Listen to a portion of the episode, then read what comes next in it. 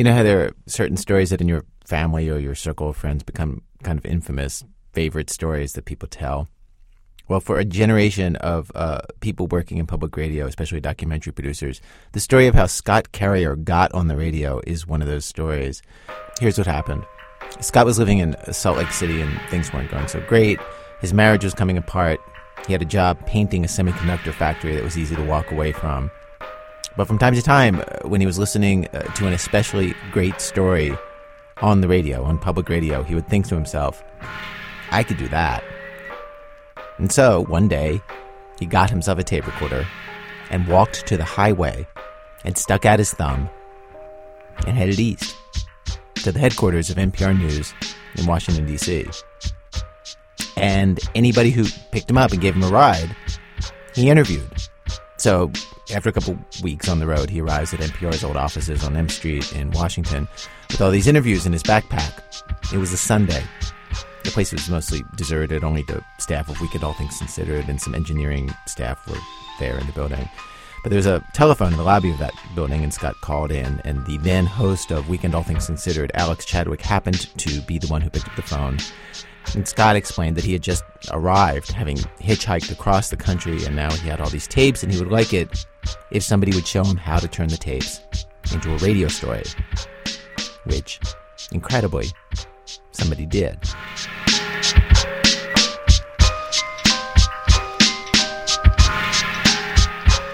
Most um, people on the radio sound like each other, you know? The same way that most people on TV sound like other people on TV, and most writing in the newspaper is like all the other writing in the newspaper. Scott sounds only like himself. There's a feeling in his stories that's unlike anything anybody else does. And uh, so today, we're going to do something different. We're going to be bringing you an entire hour of stories from one contributor, from Scott Carrier. Uh, we wanted to try this and try it with Scott because there's just something in this set of stories where, when you put them all together, somehow they seem to be telling one long story in a really nice way. From WBEZ Chicago, it's This American Life, distributed by Public Radio International. I'm Ira Glass. Today's show, stories by one of the most interesting people working in radio, Scott Carrier. Our show today in four acts, including in Act Three, Scott Carrier heads out on a mission to discover whether amnesia, the kind that's in the movies where somebody gets bonked on the head and can't remember anything, he tries to find out whether that actually happens in real life. Our show today in four acts. Stay with us.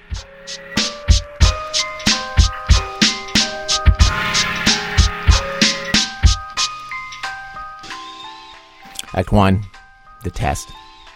Well, a couple years back, Scott Carrier was hired to interview men and women in Utah who were diagnosed with schizophrenia. He got the job because the director of the research project heard some of his radio stories and thought that he was a good interviewer, somebody who knew how to listen. So they taught Scott to administer this test that measured mental health. It was 100 questions, each of which was scored on a scale of 1 to 7. It took an hour to give the test. Scott was paid $30 for each test he gave. The people he gave the test to got $5. I was hired to interview men and women in the state of Utah who receive Medicaid support for treatment of mental illnesses generally diagnosed as schizophrenia. I had little understanding of schizophrenia before I began, and I have little more understanding now. I took the job because I had no other. I took the job because I just quit my steady job, my professional job, after realizing that what I wanted more than anything was to put my boss on the floor and stand on his throat and watch him gag. Then my wife moved out, took the kids and everything. She said, I've thought about it, and I really think it's the best thing for me at this time in my life.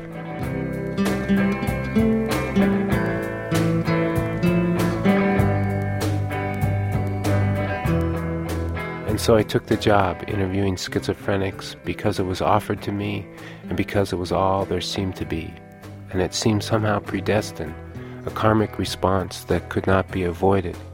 It would only be temporary, something to get through the summer. And I was told that they needed someone willing to drive around the state through the small towns, searching out individuals who were often transient and prone to hiding. I like to drive, I like to travel, and I like the idea of pursuit. So I took the job and did the job and my life will never be the same.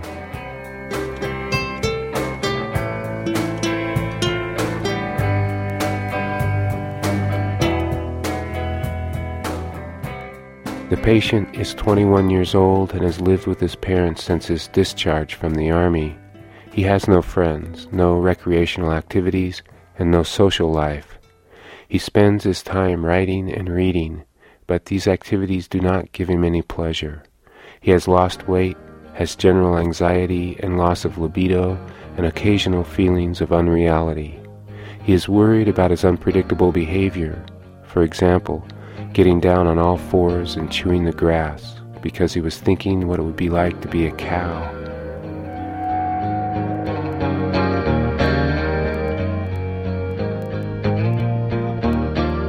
The patient is 25 years old and believes that she is the devil and therefore responsible for all the evil in the world. She's not been out of her house for seven days and only comes down from her room for meals. A few days ago, her mother walked into her room and found her crying. She asked her mother what was the most painful punishment that one human being could inflict upon another. The mother tried to get the reason for this question, and her daughter mumbled something about the devil having to be punished for the benefit of humanity, something about having to die for his sins. When the mother asked her if she still thought she was the devil, she answered, Let's not get into that again. It only upsets you and you don't believe me anyway, even when the evidence is all around you, plain for you to see.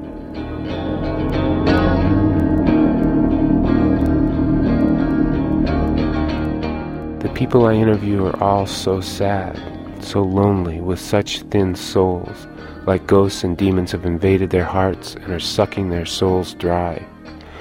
A person's soul should be like an ocean, but a schizophrenic soul is like a pool of rain in a parking lot.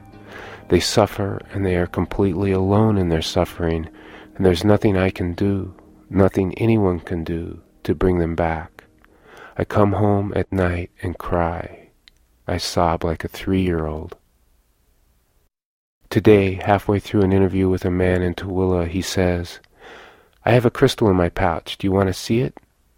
I say, okay, and he takes it out a normal crystal the size of a large paper clip, and he says, I can look through this and it will tell me whether you're a good person or a bad person. What do you want me to do? Do you want me to look through it or not? My first thought is to say, Do you want to go on with the interview? Maybe when we're done you can look through the crystal. But then I realize that he's really asking me to take his test, just like I'm asking him to take mine. I come into his house, I ask him very personal questions, and I expect him to answer honestly. And why should he? So I say, okay, go ahead. And he puts the crystal up to his eye, turns it clockwise and counterclockwise, back and forth, squinting, looking me up and down. And he says, I can't tell for sure. I'm going to have to read your mind. Here, take my hand. He holds out his right hand with the crystal resting in the palm. I take his hand and he puts his left hand over mine and squeezes it tight and shakes it and goes into a small spasm. Then he lets go and sort of sits back like he's exhausted. He asks me if I felt anything, and I say, well, maybe a little. And he says, I sent you a message. I put it in your mind. I told you what is wrong with me.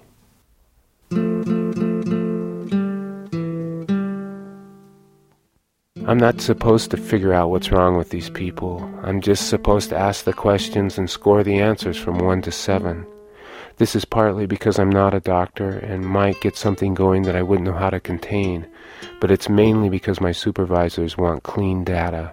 They want all the people asking the questions to be doing it in the same way. I'm not supposed to get emotional. I'm not supposed to let the patient get emotional. The therapy part of the county mental health system is in another department. I wouldn't even know what number to call, and I've been told more than once not to worry about it. I should never have let him take the crystal out of his pouch.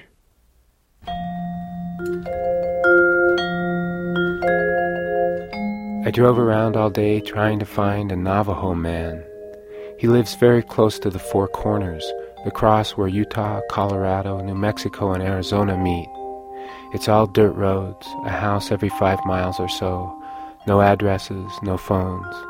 I stop at every house and knock on the door, but either nobody's home or nobody will answer. I flag down every car that passes and ask directions, and the people offer complicated directions that I follow as best as possible, sometimes driving for 20 or 30 miles. But it's always the wrong place, or nobody's home, or there just isn't a house there at all. Driving around, I think about how I have some of the same problems as the people I interview. I'm angry, depressed, prone to paranoid delusions, and I worry a lot. Up to now, I thought these were common problems and that I was more or less able to control them. But now, I don't know. I feel like I'm just faking it.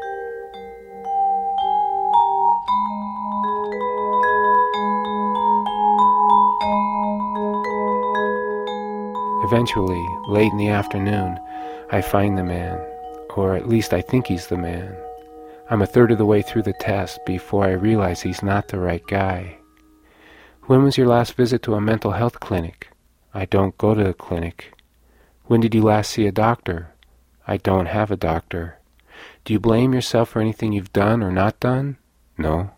Have you felt more self-confident than usual? No. Have you heard voices or other things that weren't there, or that other people couldn't hear, or seen things that weren't there? And he says, I think you want to talk to my son. And I ask him what his son's name is, and he says, same as mine.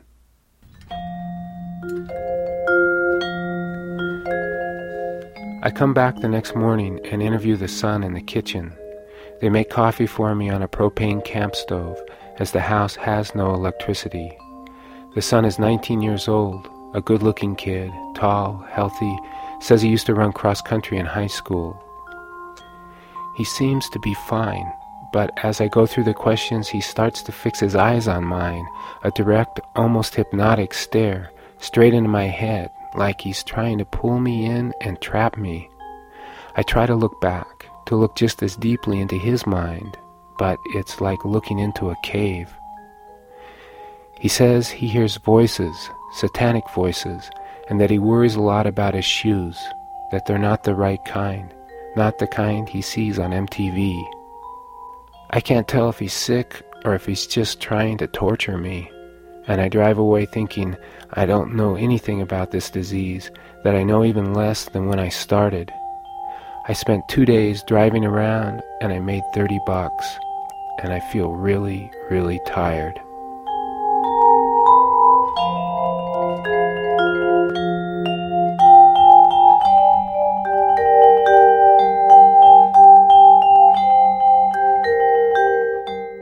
House is dark, as all the windows have heavy curtains pulled nearly shut. The curtains over the big picture window in the living room are open just a bit, and the light cuts through like a laser beam and hits the red shag carpet, throwing up small dust particles and cigarette ash. Two feet away from the light, near the television, is a slice of pizza lying upside down in the carpet. I'm interviewing the woman, a mother, and her teenage daughter is on the phone talking to her boyfriend, or rather a series of boyfriends, who call and call, and all of them want her to go out right now, but her mother won't let her. She's trying to answer my questions, trying to concentrate and be polite, but she's mainly listening to what her daughter is saying on the phone, and will suddenly switch from saying, No, no, I've been feeling fine, I haven't had a relapse in months, to screaming out, Is that John? I told you never to talk to him again. Or, Who is it? Is it a boy? You can't go out. Tell him he has to come over here. I can't stop looking at the slice of pizza on the carpet. I keep looking at the slice of pizza because it's the only clue that the woman is sick. I mean, she has a teenage daughter and a dirty house, and maybe she shouldn't try to wear makeup to bed, but these are not necessarily symptoms of schizophrenia. She seems to be fine, just worn out, until I get to the question, Have you been worrying a lot? And she says, yes, she has. She's been worrying a lot that the elders of the church, the Mormon church, will take her daughter away from her. And I ask her why, and she says because she stopped taking her medication. And I ask her, why did you stop taking your medication? And she says that the only reason she takes it is because she told her bishop that she was visited by the Archangel Gabriel and that she'd had sex with him and then she was also visited by the Archangel Michael, and that she'd had sex with both of them at once, and that they'd ravished her almost every night. So her bishop made her go to a doctor, and the doctor gave her some pills, and she took the pills, and the angels stopped coming. The bishop and the elders had told her that if she had sex with any more angels, they'd take her daughter away. So I asked her again why she stopped taking her medication, and she says, I'm lonely. I miss them. I want them to come back.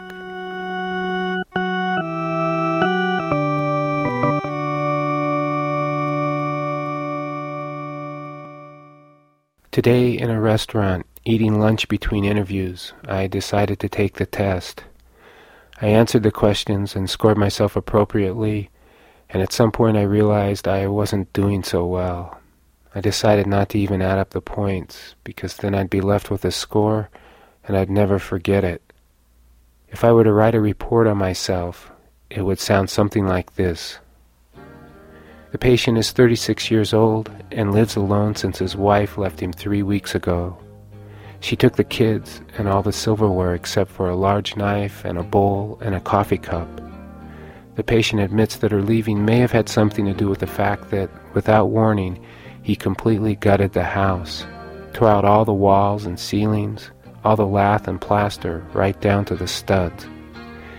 He says he did this in order to live like a primitive when asked if he was successful, he says it was the first step in the right direction. The patient is a 36 year old male who lives alone since his wife and children left him two months ago. He says there's a darkness that separates him from other people, a heavy darkness, like looking at a person from the bottom of a well. He believes that if he could say the right words, then the darkness would go away he says he sometimes knows the right words, but cannot say them. Other times, he can't even think of the words to say.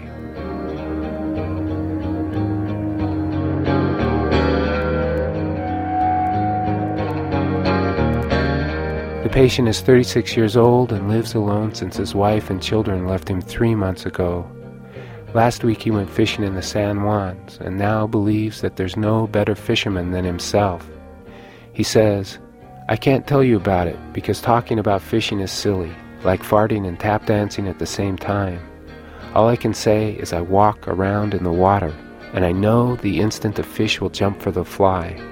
I cut open their stomachs and squeeze out the bugs in my hand, study what they eat, how it all gets digested, even the exoskeleton and wings. He says he was sick before, but now he's okay, and that it was the fly rod, just holding the rod in his hand, that cured him. His house is clean, the electricity is on, the walls have been sheetrocked and painted white. He says, I'll have to ask her, beg her, and maybe she'll come back.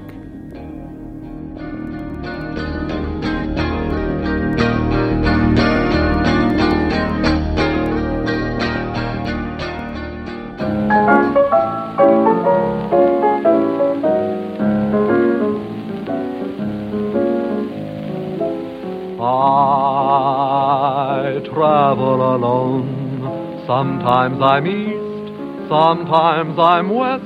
No chains can ever bind me.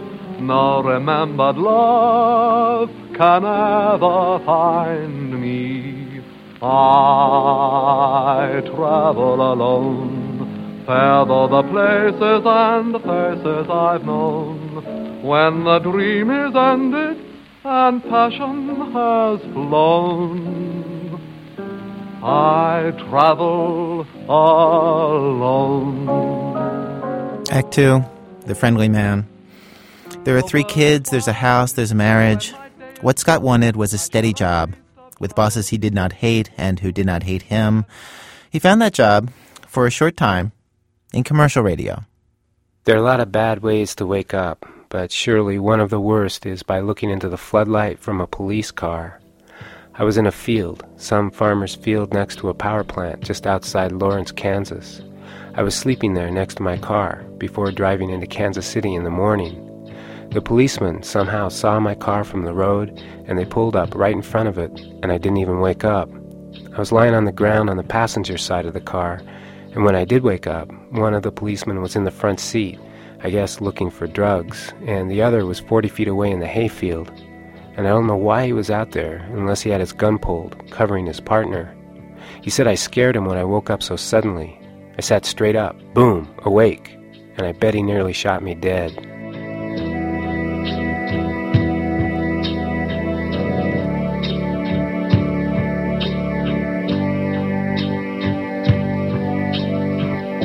They wanted to know what I was doing sleeping in the field, and I told them that I didn't like motels, which was only partly true.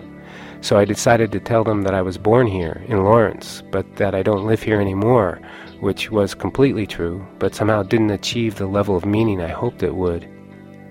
They asked me what I was going to do in Kansas City, and I said I was going to interview the mayor at 11 in the morning. I told them I was a producer for a radio program, I told them the name of the program and the name of the host, and they'd heard of him. You'd know who he is as well if I were to say his name, but I've decided not to say his name and call him the Friendly Man instead, because this is his persona. I told the policeman that every weekday morning the Friendly Man has a five minute feed on one of the networks, and 12 million people listen. His stories are, as a rule, upbeat and positive. Their general theme is people taking responsibility for their lives, their community, their country. The friendly man always has good news, and the good news is always that America just keeps getting better and better. Both policemen said they'd heard of the program and that they liked the friendly man, and so they decided they liked me as well, and it was okay to sleep in the field. Sorry to have bothered you.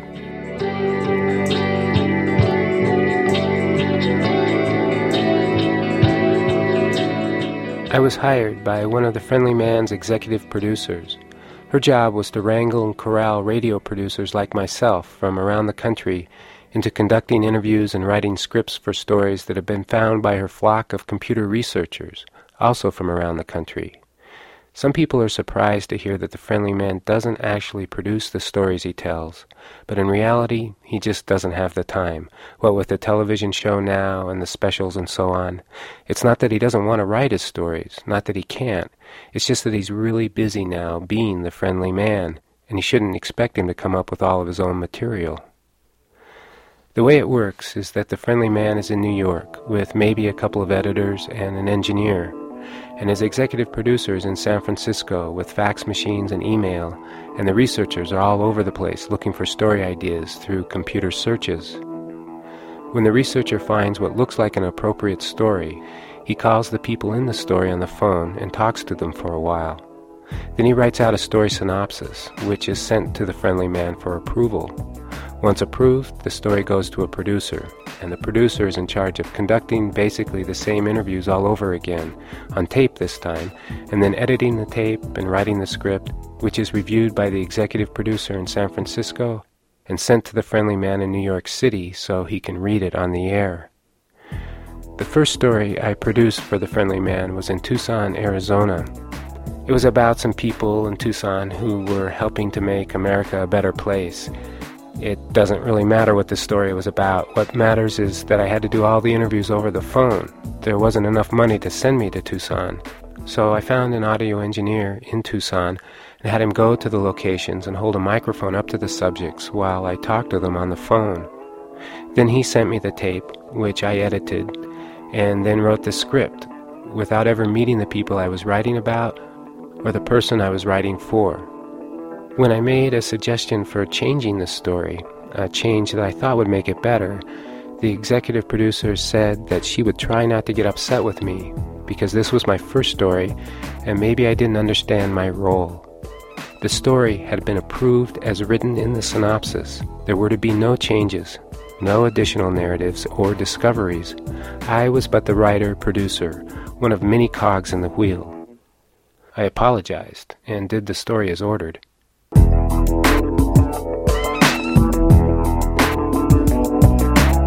After this first story, I asked the executive producer if I could go on the road, drive around and collect interviews, actually meet the people and see what they were doing, and then come back and produce the stories. She gave me four stories at a distance of 3,000 miles. They'd pay the mileage, but would give me nothing up front. The food and lodging were to be my expenses, and so I was sleeping out. It was the first week of July, and so warm at night you could sleep on the grass without a bag or a blanket.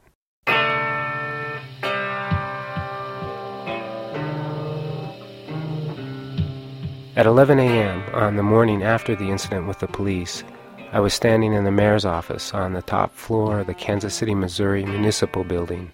It's a tall building, built on one of the highest hills in the area, so looking out of the window I could see most of the city buildings and railroad tracks, and the river, the Missouri River, making a big oxbow right through town. We sat at a long wooden table, a conference table, in tall chairs. Mayor Emanuel Cleaver, also a Methodist minister, a black mayor in a black town, I'd come to ask him about his summertime midnight basketball program. The program, like all midnight basketball programs, was designed to reduce the crime rate by keeping juveniles off the street and like with some of the other programs, the crime rate hadn't gotten any better, except for the time that the kids were actually playing basketball. Whenever there was a game going on, the crime rate in the neighborhood was lower. The mayor's opponents were saying that the program was pork, that the $100,000 a year could be better spent somewhere else. I asked the mayor about this, and he was adamant, even passionate, about the value of teaching kids to play basketball or any team sport he said that team sports teach kids the best values, that they learn to cooperate and play by the rules, they learn to problem solve through cooperation, and by playing, they learn to love the game. And through the love of the game, they learn to love themselves and each other. He said that a few of the kids had gone to college on basketball scholarships, and this gave hope to everybody in the community, a community where hope was like a foreign language, and that alone was worth it, even a bargain at a hundred thousand dollars. He said, You go to the games. It's mothers, fathers, sisters, brothers. You'll see the whole community there.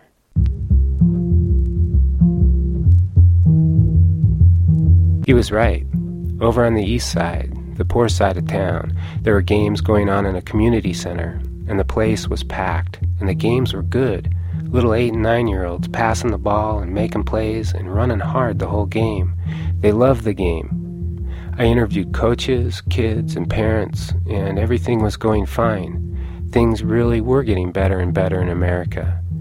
But then, just before I left, I was talking to a father about his son, and somebody, I think probably a little kid, took my three rechargeable batteries and a digital audio tape with the mayor's interview on it out of my bag and out of the building, and they were gone.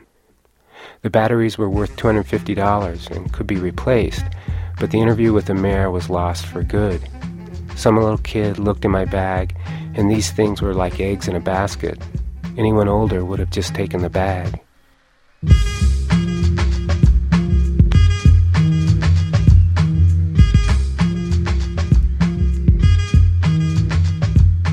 I walked around the neighborhood for a while, trying to figure out what to do. The next day was a Saturday, and I doubted the mayor would be in his office, which would mean that I'd have to wait until Monday. But I had appointments for interviews Monday morning for another story in St. Louis, 300 miles to the east. And then there was the fact that I'd been robbed while doing a story about a program that reduces juvenile crime. The story, as it was written by the researcher in the synopsis, was all about how black people were improving their lives and making things better by playing basketball. But the reality of the situation, at least the way I saw it, was that these people were poor, that they'd been poor for a long time, and that they were probably going to stay poor for a long time. So I called the executive producer and left her a message saying that maybe she should consider scrapping the basketball story and that I was going on to St. Louis and would call her from there. The story in St. Louis was also about poor black people, only in St. Louis it was about old poor black people, old poor black people who lived in a nursing home and had started their own private economy wherein they'd get paid for helping each other out by washing clothes or cooking meals or even reading books and stories out loud at bedtime but they didn't get paid in real money. They got paid in what they called time dollars, which could only be exchanged between themselves or cashed in at a special community store for food, clothing, and other necessary items.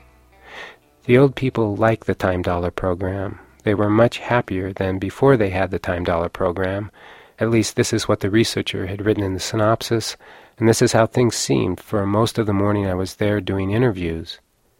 My first interview was with a woman who'd set everything up. She was a well educated, upper middle class white lady who worked for a large charitable organization as a local manager of its programs. This woman was very nervous, and I couldn't tell if it was because she was just nervous being interviewed, or if she was nervous being surrounded by poor black people, or if she was just nervous by nature. I talked to her for a while, and then she introduced me to some women who actually participated in the Time Dollar program.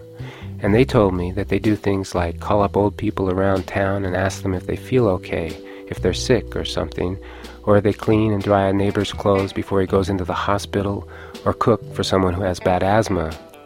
And then they could use the time dollars to buy stuff they needed. They were friendly ladies, and it was just like it said in the synopsis neighbors helping neighbors and getting paid to do it. So I asked them if we could go over and see the store, the place where they actually buy everything and they sort of hemmed and hawed about it, said there was a key and they'd have to get it. And then we were talking about grandchildren, arthritis, the weather in Mississippi. I was wondering if maybe they didn't really want to go to the store. So I asked again, and they said it was a couple of blocks away and it was raining so hard. I was a little worried at this point because the store was in the synopsis, and so there had to be some tape of the store in the story. And so I explained my predicament to the women, and begged them as best I could if we could go there. We borrowed some umbrellas and walked over to the building that housed the store. It was a one story warehouse, brick and concrete, a few windows. Inside, we went down a hallway that separated two large rooms each packed with desks and office people, stacks of paper, stacks of folders, desk fans, lots of desk lights, people typing on real typewriters, old adding machines. It was very suspicious. One side looked like the Bulgarian Foreign Trade Department, the other side like the Lithuanian Shipping Commission. Down at the far, dark end of the hall was a large metal cabinet with two full length doors closed by a padlock. One of the ladies opened the lock, and inside were four shelves. The top held bottles of fabric softener. The next was full of baby wipes. Another had some paper plates and plastic silverware, and the bottom was full of bathroom deodorizer. That was it. That was the store. I'd imagined something between a 7 Eleven and a thrift store, and I didn't understand. I didn't understand how any of this was working. I stood there and looked at the cabinet, and the story disintegrated into baby wipes and picnic forks.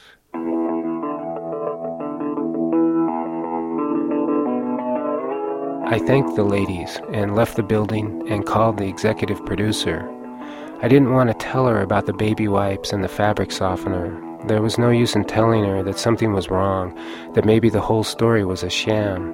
But I did want to ask her if it would be okay if I left the store out of the story, that maybe the story should be that these people just like helping each other and that the time money thing wasn't so important.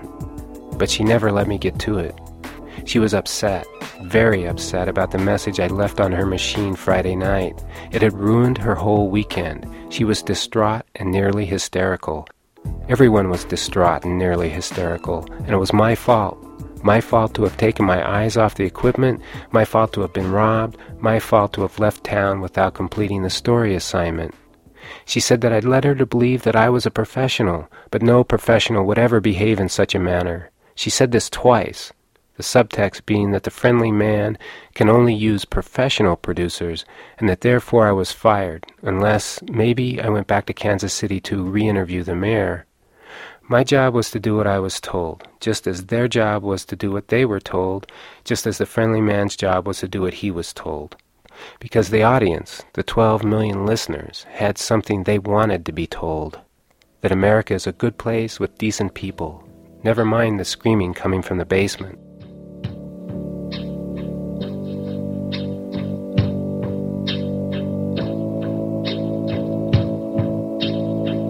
So I got in my car and drove 300 miles west to Kansas City. I could have told them to go f- themselves, but I didn't. I went back because I didn't want to be fired by the friendly man. I've been fired by other, less well known friendly men, and it's always like being branded, scorned as the one who ran. I was tired of that, tired of being broke and not having any work. My wife, my family, they were tired of it too. I decided that I wanted to be a professional. I wanted to be a team player. I wanted to take responsibility for my life, my community, and my country. I wanted to get ahead and go someplace with my career and be happy. I drove back to Kansas City and got in late at night. I drove through the big buildings downtown, the streets lit yellow and vacant. I drove through the poor neighborhoods, the streets lit yellow and vacant. I drove along the parkways, past fountains and parks, and I drove past my grandmother's house and down to the country club plaza, where I slept without a bag or a blanket on the lawn, on the long esplanade in front of the Nelson Art Museum. If I was to be bothered by the police, I would tell them that I am a radio producer working for the friendly man, and that I have a meeting with the mayor in the morning.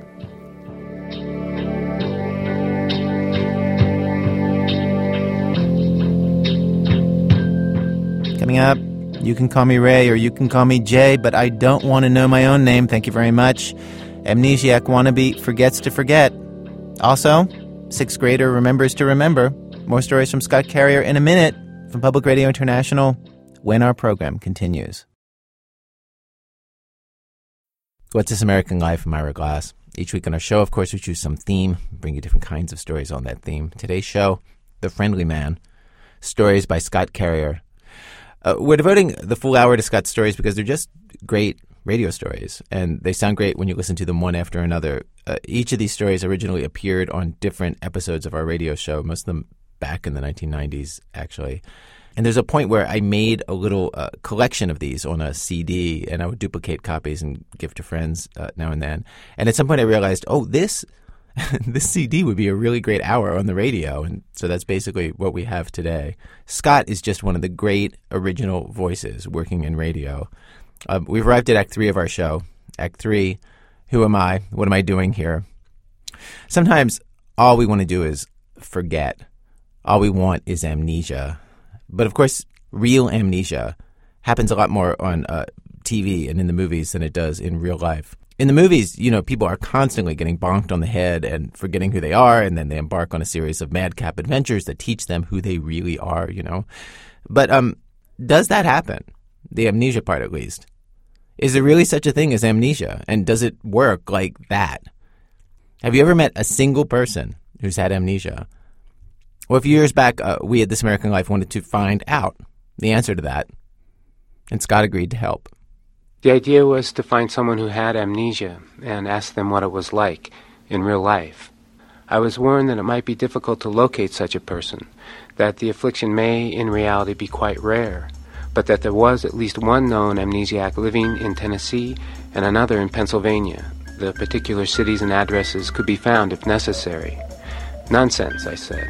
I'm surrounded by amnesiacs. This city breeds forgetfulness. There must be five or six amnesiacs in the neighborhood around my office alone. I accepted the offer, thinking it would be an easy assignment.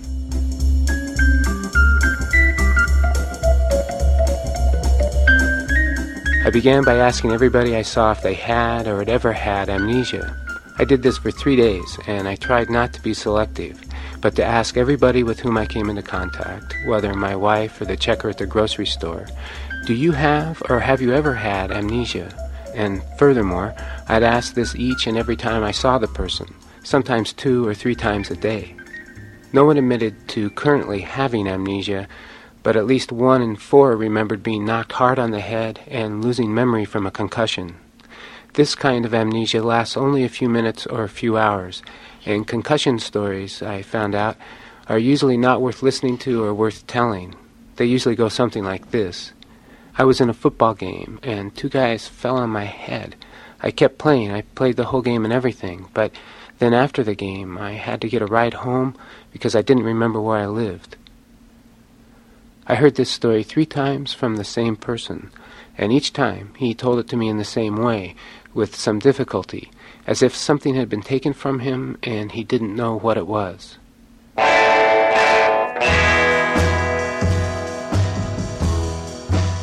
Two people admitted to suffering from drug induced amnesia. One had a drinking problem, the other was myself, as due to the fact that when I was 19, I ate a big psilocybin mushroom right off the ground in the mountains of Colombia, South America, and spent four or five hours where I didn't know my name, where I was, or why. I was hallucinating wildly, the sky exploding, the ground bubbling up under my feet, the trees and bushes were throwing off little packets of flame and brightly colored orbs. I wandered around and around in a cow pasture, holding my hands over my eyes, delirious. And then a man in a jeep picked me up, and I thought he might be my father, and I thought I knew what he was saying, but I didn't know what language he was speaking. And we went to his house and watched a soccer game on television while his wife, who I thought might be my mother, served us coffee from a metal tray. And then I was back out on the road, and I walked up to a park and sat down and drew a picture of myself in a notebook. And below the picture, I wrote these words I'm still here.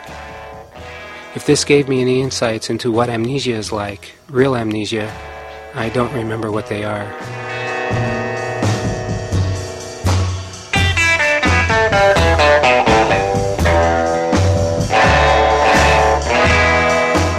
In three days, the closest I came to finding someone with amnesia was through a young woman who's the daughter of a friend of mine. She's a physical therapist, and one of her patients had had her head smashed in a car accident. Her amnesia is kind of the opposite of what we normally think about. She can remember things in the distant past just fine, but she doesn't seem to be able to remember what just happened, or what she was just thinking, or just where it was she was going. So she can't, for instance, drive a car or even ride a bus. I asked my friend's daughter if I might be able to talk with this woman, and she said, Well, I guess so, but you might have a better conversation with her dog. I came back to my office feeling a little down. Finding an amnesiac was proving to be more difficult than expected. I decided to seek professional help. I got up out of my chair and walked across the hallway and knocked on the door of Dr. Jeff Harris, psychologist. I think there was a guy that went through it when I was in Vietnam. He ended up in some serious action and ended up going from one APC to the next, and each one got blown up as he was getting in. Or I don't know exactly how he survived the whole thing, but the, we're talking about a platooner basically getting wiped out. He being one of the few survivors, and he couldn't remember. He couldn't remember his past. He couldn't remember where he was going. Yeah, that's the classical Freudian theory of repression. We don't remember things that make us feel guilty or feel pain. All right, let me ask you this. Say I have the ability to make you have amnesia. If I flip this switch, you won't remember your name, you won't remember who you are. What do you think? What do I think? Yeah, would you do it or not? Would you? uh, I would want to do it because then I think that I would lose my ego. I would lose this. I would have a clean slate, sort of thing. And it would, if all of a sudden you sat here and you couldn't remember why you're holding this microphone or who I am or why you're talking to me, uh, to say it was disorienting would be that that'd be too mild. I think if I would be smart enough to realize this is a gift. I mean, there's two choices: either you realize that it's a, like a gift, or you completely freak out. One or the other. You're talking as if you know you wake up in the morning, you don't know where you are, who you are, where in the hell you're going, and you're happy with it. Give me a damn break. That still seems attractive to me. It still seems like it might be a good thing to be to be put in a situation where I have to admit that I'm completely lost. Seems like. Well, I think you already are,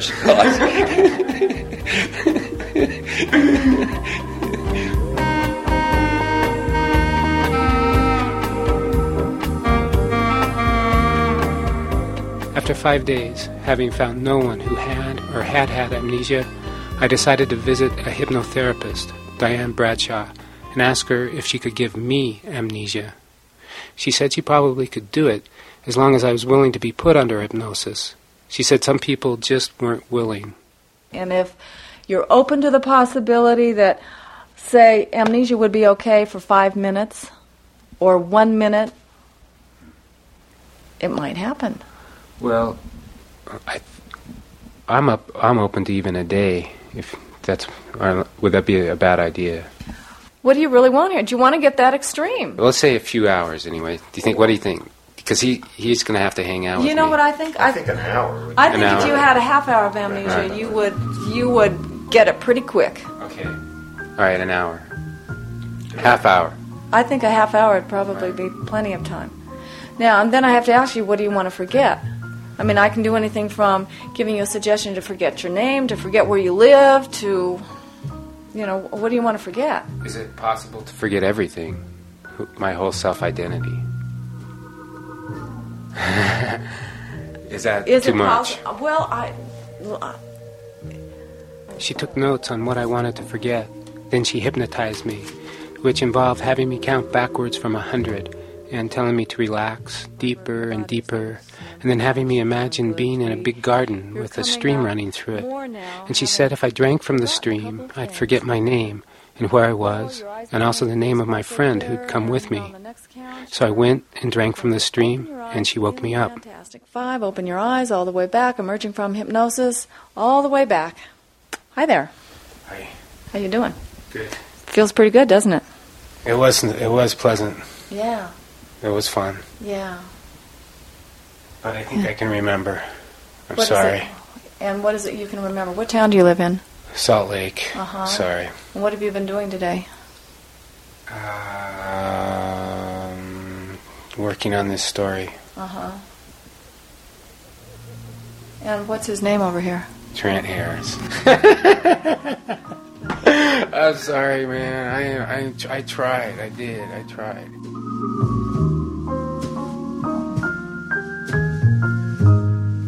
The next day, I typed amnesia into a search engine on the World Wide Web and got a phone number for the Beckman Institute, a neuroscience center at the University of Illinois.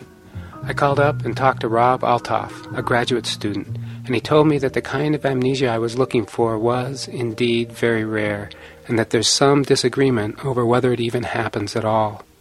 He said people do suffer long term memory loss from severe brain injuries, but that usually these people never recover their memories, that the brain doesn't regenerate. And he said that the other kind of amnesia, where there's no physical trauma, is often a matter of the person not wanting to remember, for one psychological reason or another, and that in these cases it's really difficult to know whether the person is basically just faking it.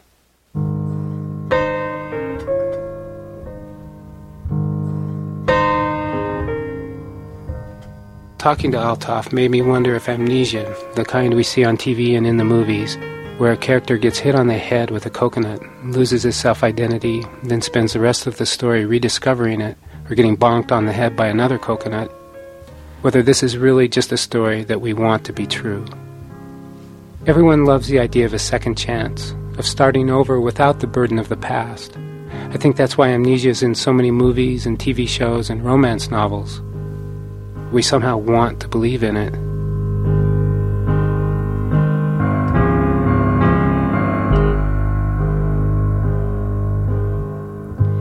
in the winter time. Keep your feet warm, keep your clothes on, and don't forget me.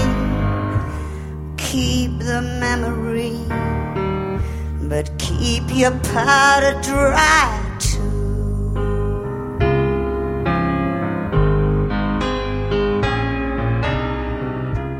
Don't forget me.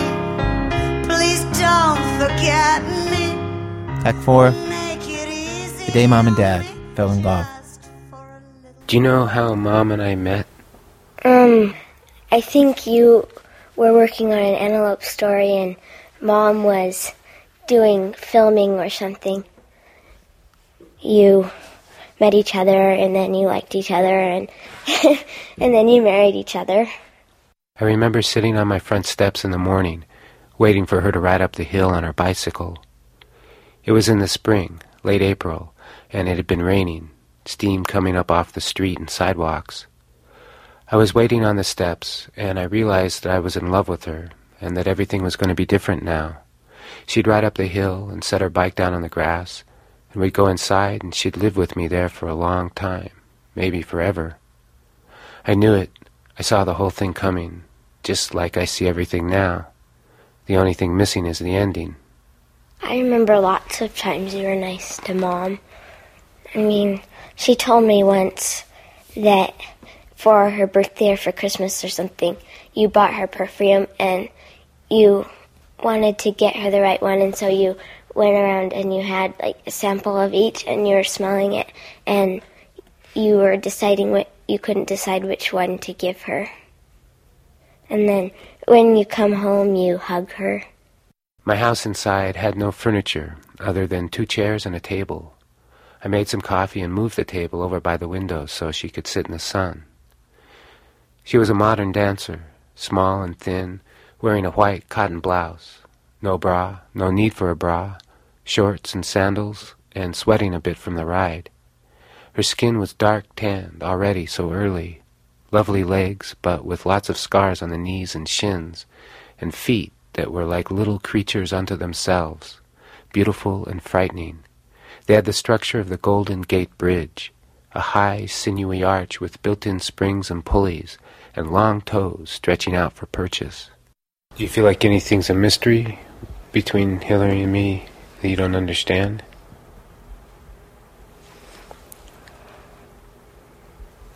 This week, when I ask our 11 year old daughter, Jessie, this question, she pauses for at least a half a minute.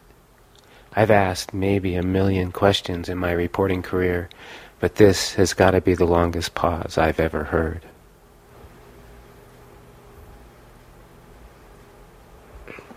I don't really think about it much, and I, it's, it's a hard thing to think about Why? because it's. I usually don't pay much attention to what you and mom are doing between each other, but kind of I do, and I don't really wonder anything. Um, I don't. I don't think that there's something that I don't know that I really want to know, like a mystery or anything. I'd seen her dance the night before in front of a small audience downtown, and her style was wrapped around the idea, her idea, that she really weighed nothing at all, and that her body was only there to tell little jokes, her little jokes, whatever might come to mind. I asked her if she liked my house, and she said she liked the view. She asked me what I thought about her concert, and I said I thought it was funny. She said, Funny? Only funny? Funny and beautiful, I said. And she said, That's better. Do you think Hillary and I are in love? Yeah. I mean, you. You know, because you sometimes have fights. I don't. I think people who love each other have to have fights sometimes, otherwise, they don't understand each other very well. Like, they might. Not everybody is exactly the same, and so people might disagree about something, but. But two people who love each other have to understand each other, and to understand each other, they have to know what they're thinking. Up until this time, I'd been living alone and was not unhappy. I had a house and a dog and a car, no job, no need for a job. I had money from the National Endowment for the Arts to produce a radio story about chasing antelope, which, as far as I could tell, only required a wholehearted effort to live as much like a primitive hunter as possible.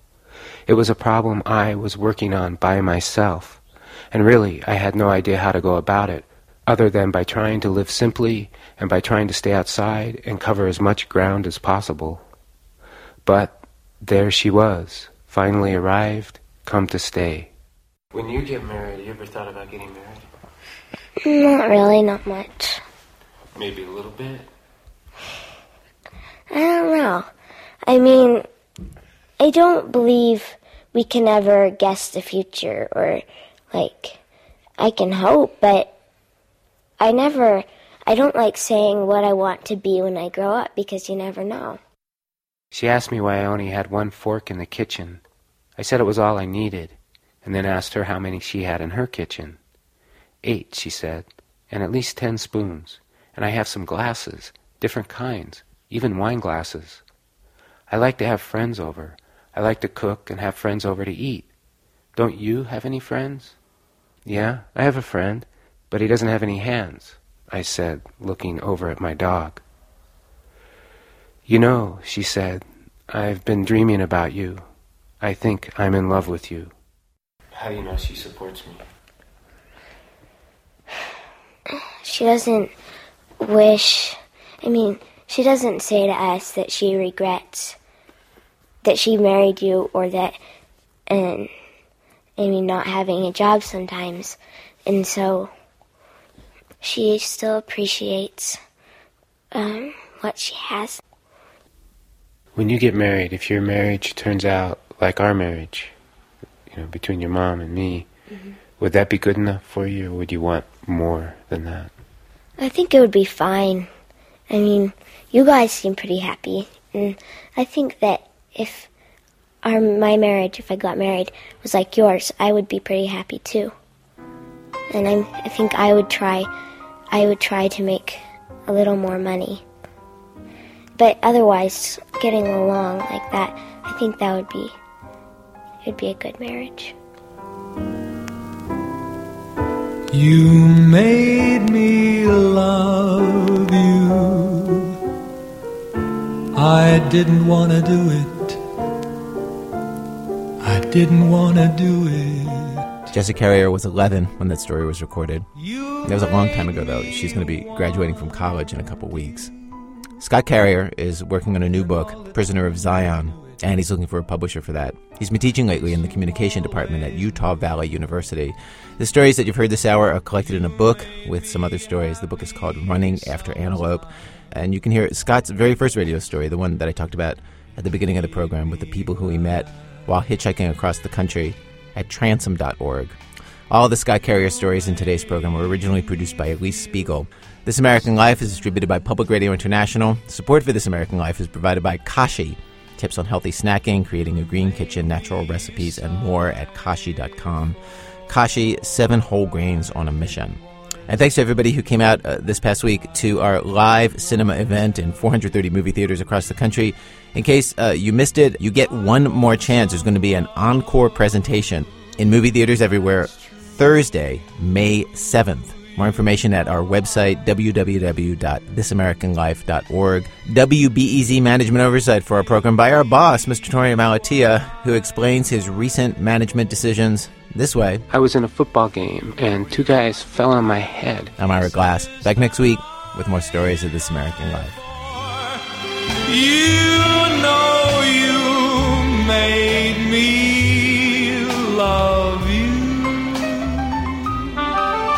PRI, Public Radio International.